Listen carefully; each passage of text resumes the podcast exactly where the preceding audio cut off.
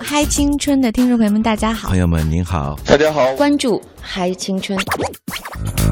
我是黄晓明，我是邓超，我是佟大为，我是秦岚，我是小虫，我是秦海璐。从失败的绝望中寻找到希望，坚持理想一定会实现希望。我很喜欢这种朋友聊天一样娓娓道来，真实。希望你会喜欢我们的节目。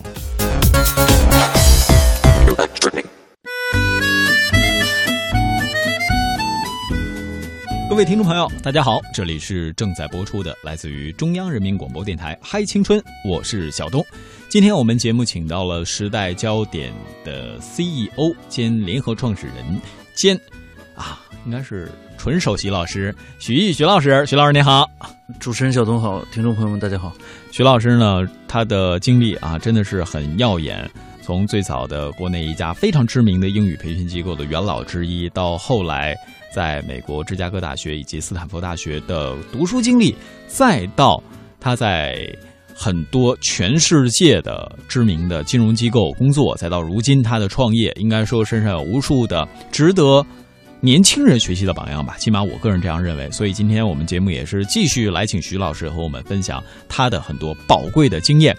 在之前的节目当中，有和徐老师聊到在斯坦福学习的相关的经历。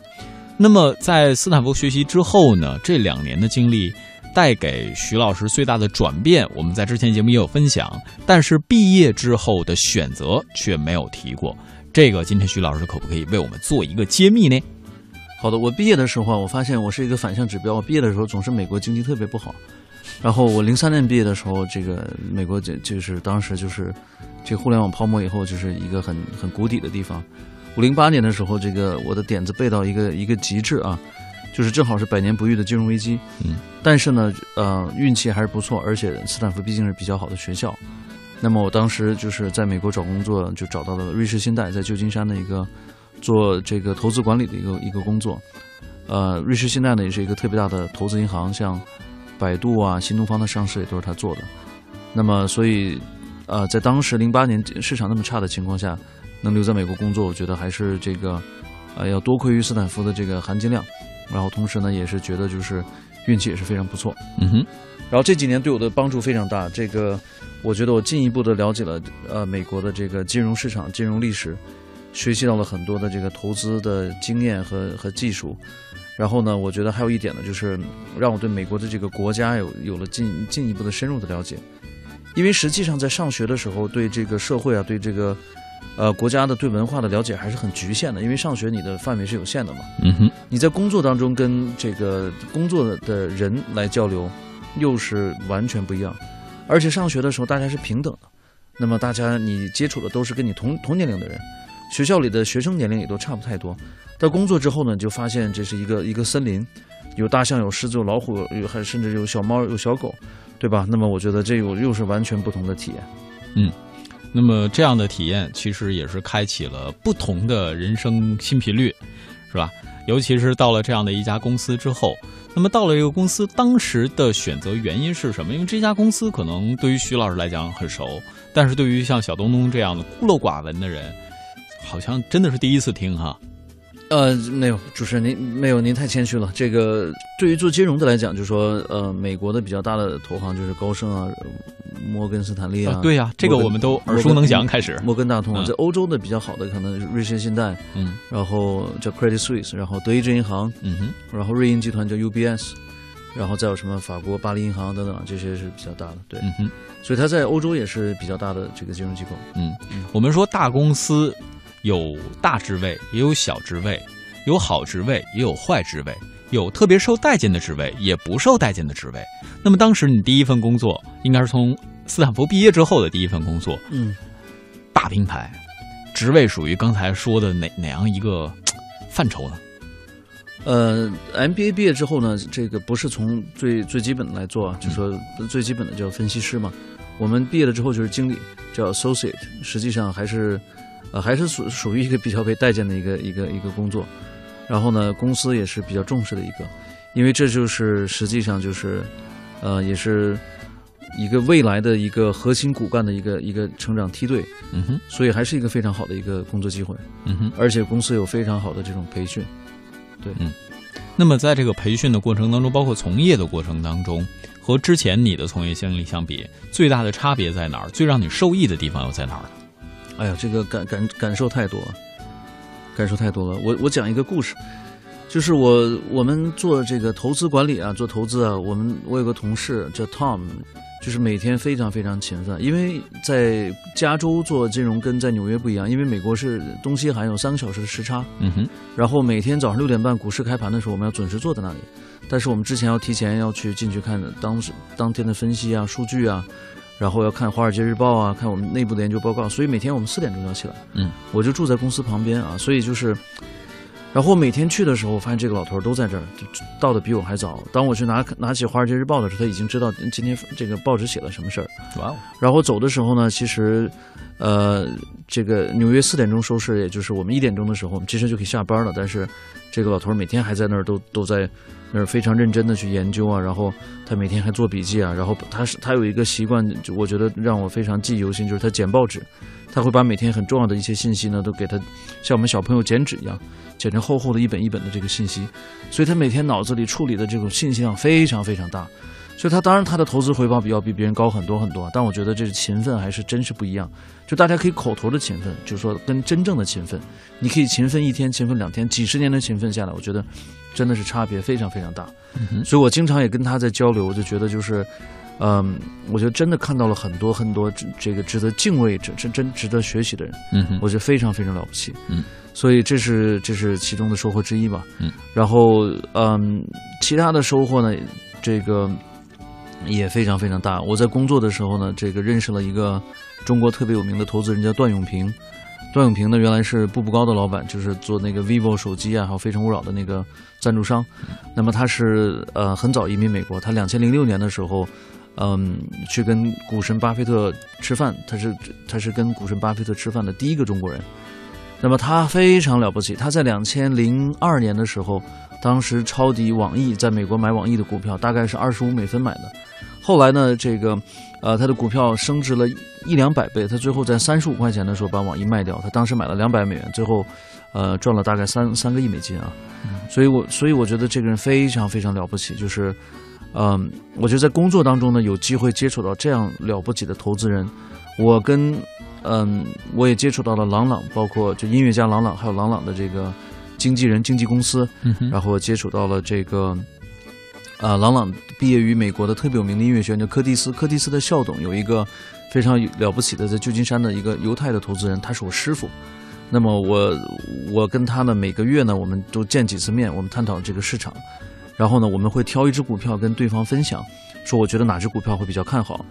那么最后我们做的一个游戏呢，就是看一个月以后看这只股票谁推荐的股票涨得更好，然后输了的这个人呢，就在那个旧金山的一个丽思卡尔顿酒店请对方吃饭。嗯，所以每周我们每个月都会至少见一次面，有的时候两三次。但是呢，这个见面的每次吃饭的时候，这个饭钱由谁付是是这个看我们的这个表现来做。所以我觉得这些东西呢，都是在工作以后才有机会接接触到这些本来跟你没有交集的这些人。嗯，然后呢，我还有一个好玩的事儿呢，就是我在旧金山的时候，那个时候，嗯、工作之后呢，其实哦，旧金山真是太美了，我觉得太太漂亮了。然后金门大桥等等，然后这个经常去打高尔夫球，我还请高尔夫球教练啊，然后我还去那个时候还喜欢搏击，我还请了泰拳的教练。哇，我就觉得，嗯、我特别舍得花钱，因为我觉得你如果真的想提升啊，你一定要请最好的教练来教你。如果你想学投资，你一定要去跟巴菲特这样的人去学习。如果不能去见面呢，你至少要把他的书耳熟能详，这个烂背于心。那么我见了股神三次啊，其中有一次呢是这个，而且我还有股神签名的这个股票和股神签名的这个书。这些故事呢，我在我的那个斯坦这本书叫《斯坦福日记》里面也也都有写到。所以我就工作以后呢，让我完全的又见到了美国的这种精英社会，见识了更多了不起的这这些人。我见到了美国最了不起的对冲基金经理鲍尔森，然后呢，跟他同名的有个叫美国的这个前财长，这个亨利鲍尔森和约翰鲍尔森我都见到了，然后也有机会向他们去交流去请教。等等等等，我觉得非常非常好。在这种大的这公司呢，这种平台会让你有机会认识很多很多各行各业优秀的人。所以我觉得对我于我来讲，我就是像一个海绵一样，就吸收了很多很多的养料，嗯，所以非常非常非常好。是嗯，这是大的平台对于个人的一个反向的培养或者反向的滋润的一个作用。但是呢，听了刚刚徐老师的一个叙述之后呢，反而会不会有人这样觉得说，金融包括说职业经理人这样的一个职位，它有一点点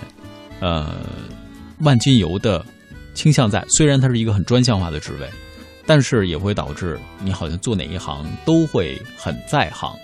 然后呢，让每个人的职业发展产生一点困惑。呃，其实不是这样，就是说，我觉得金融是一个很细分的一个行业，就是说，包括在金融本身，也有很多，比如说有做股票，有做债券，有做外汇，有做大宗商品啊等等，其实还是很细分的。当然，不管怎么样，很多东西呢都是有联动的。那么，其实我们看到很多的价价格在上上下下，但是它都有一些，呃，你如果把这个复杂的这个事情给它简化，你会发现有一些有一些共同的这些驱动力在里面。举个例子，比如说美联储最近加息，那可能加息之后呢，很多钱就会流向美国市场，那么新兴市场的股市和债市可能就会跌，外汇也会跌，等等等等。所以我觉得，就像小东讲的，其实实际上是有很多共通的点，但是呢，随着你做的时间长，会越来越细分。嗯，那这种细分其实也会衍生出很多新的内容，包括说这种细分会让大家未来的职业发展方向产生小的转变，会不会这样？会的，而且会越做越窄。但这但这个但这不是个坏事儿。那么对于你当年的一个影响，是在哪一个领域有一个专项化的发展吗？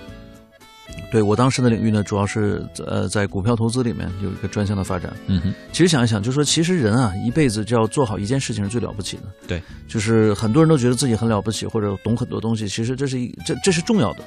因为你像文艺复兴时期很多伟大的艺术家，像达芬奇，他既是一个发明家，又是艺术家，又是历史学家，对吧？可能还懂一些医学，对对吧？我觉得这样的人是是是可以存在的。但是在现代社会呢，你可以很博学，但是你一定要有一个特别专业的专长。举个例子，巴菲特就研究股票，嗯，巴菲特专这个世界上最会做股票的人，股神巴菲特做外汇居然是亏钱的。你说你能比巴菲特还聪明吗？是吧？所以我觉得你做什么呢？这个当然你可以博学，但是你一定要知道自己擅长做哪些事情。对，所以这个就是我我我我我当时的这个专项呢，我就是做股票投资，做成长股。然后呢，我们当时还有一个一个很重要的一个业务呢，就是呃，就是帮一些中国的公司来美国上市，还有一些上市以后呢，帮助他们的这个个人投资人、高管，还有一些他们的机构投资人去。在美国去卖股票这些事情都是我们我们在做，所以在那个时候呢，也认识了很多的这个国内的比较大的一些非常知名的一些金融机构，也跟他们有合作。那么到后来呢，实际上就是，呃，我当时也不知道这些人会对我后来有很大的帮助。但是，就像乔布斯讲的一件事情，叫 connecting the dots，就是你这些点在当时是看不到有任何帮助的。比如说，乔布斯当年在里德学院里面学了那个。他辍学了以后呢，反而才去学那些艺术课啊，这个艺术字的课。而当时他在这个设计苹果电脑的时候，实际上是苹果是远远超过这个领先 Windows，领先 PC 在这种艺术字啊字体的这种美化上。其实你会觉得苹果电脑做的很酷，即便到现在这个乔布斯已经去世了，那么他还是我觉得苹果要远远的比 PC 这个这个酷、美观、炫很多。所以乔布斯当时的这个遗风呢还在，还他已经把这个这种设计感。深深的注入到苹果公司的这种文化里面，所以我觉得这些呢，对我都是影响很很大的。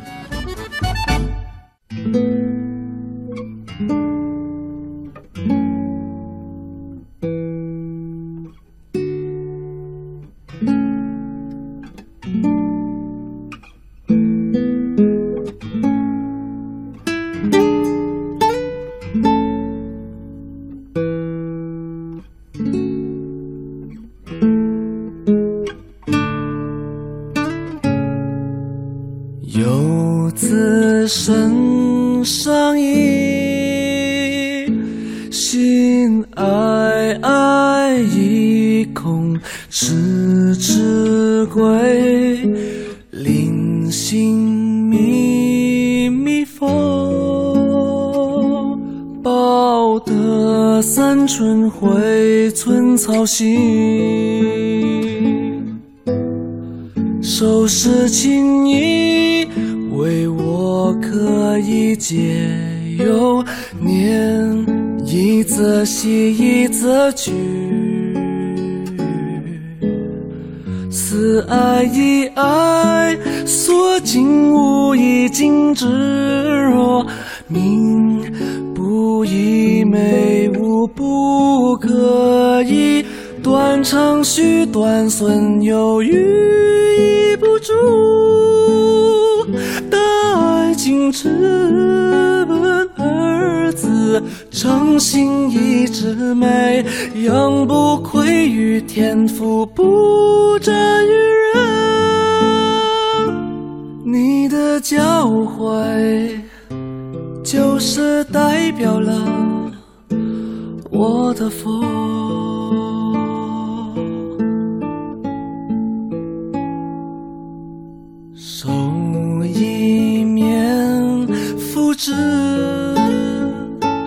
夜梦又深寒，头欲怀，天柔身迷幻，别一地回馈是眼哭。收拾情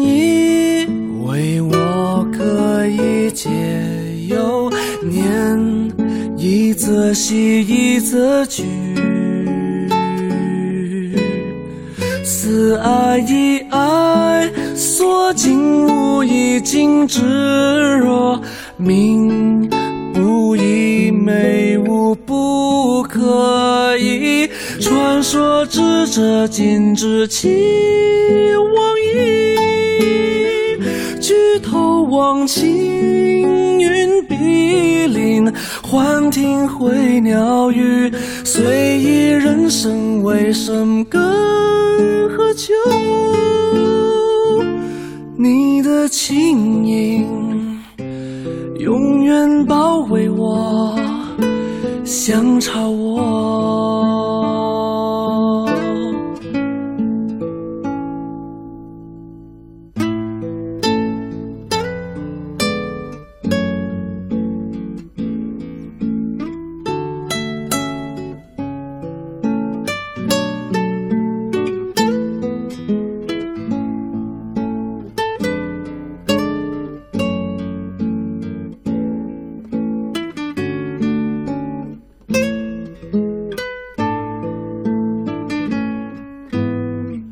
收拾情谊，为我可以解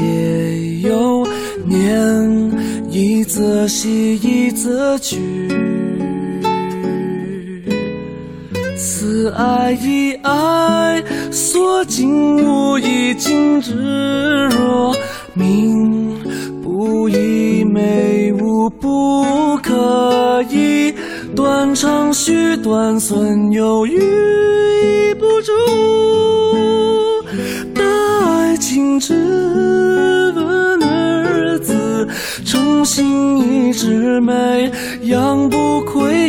天赋，不折于人。你的教诲，就是代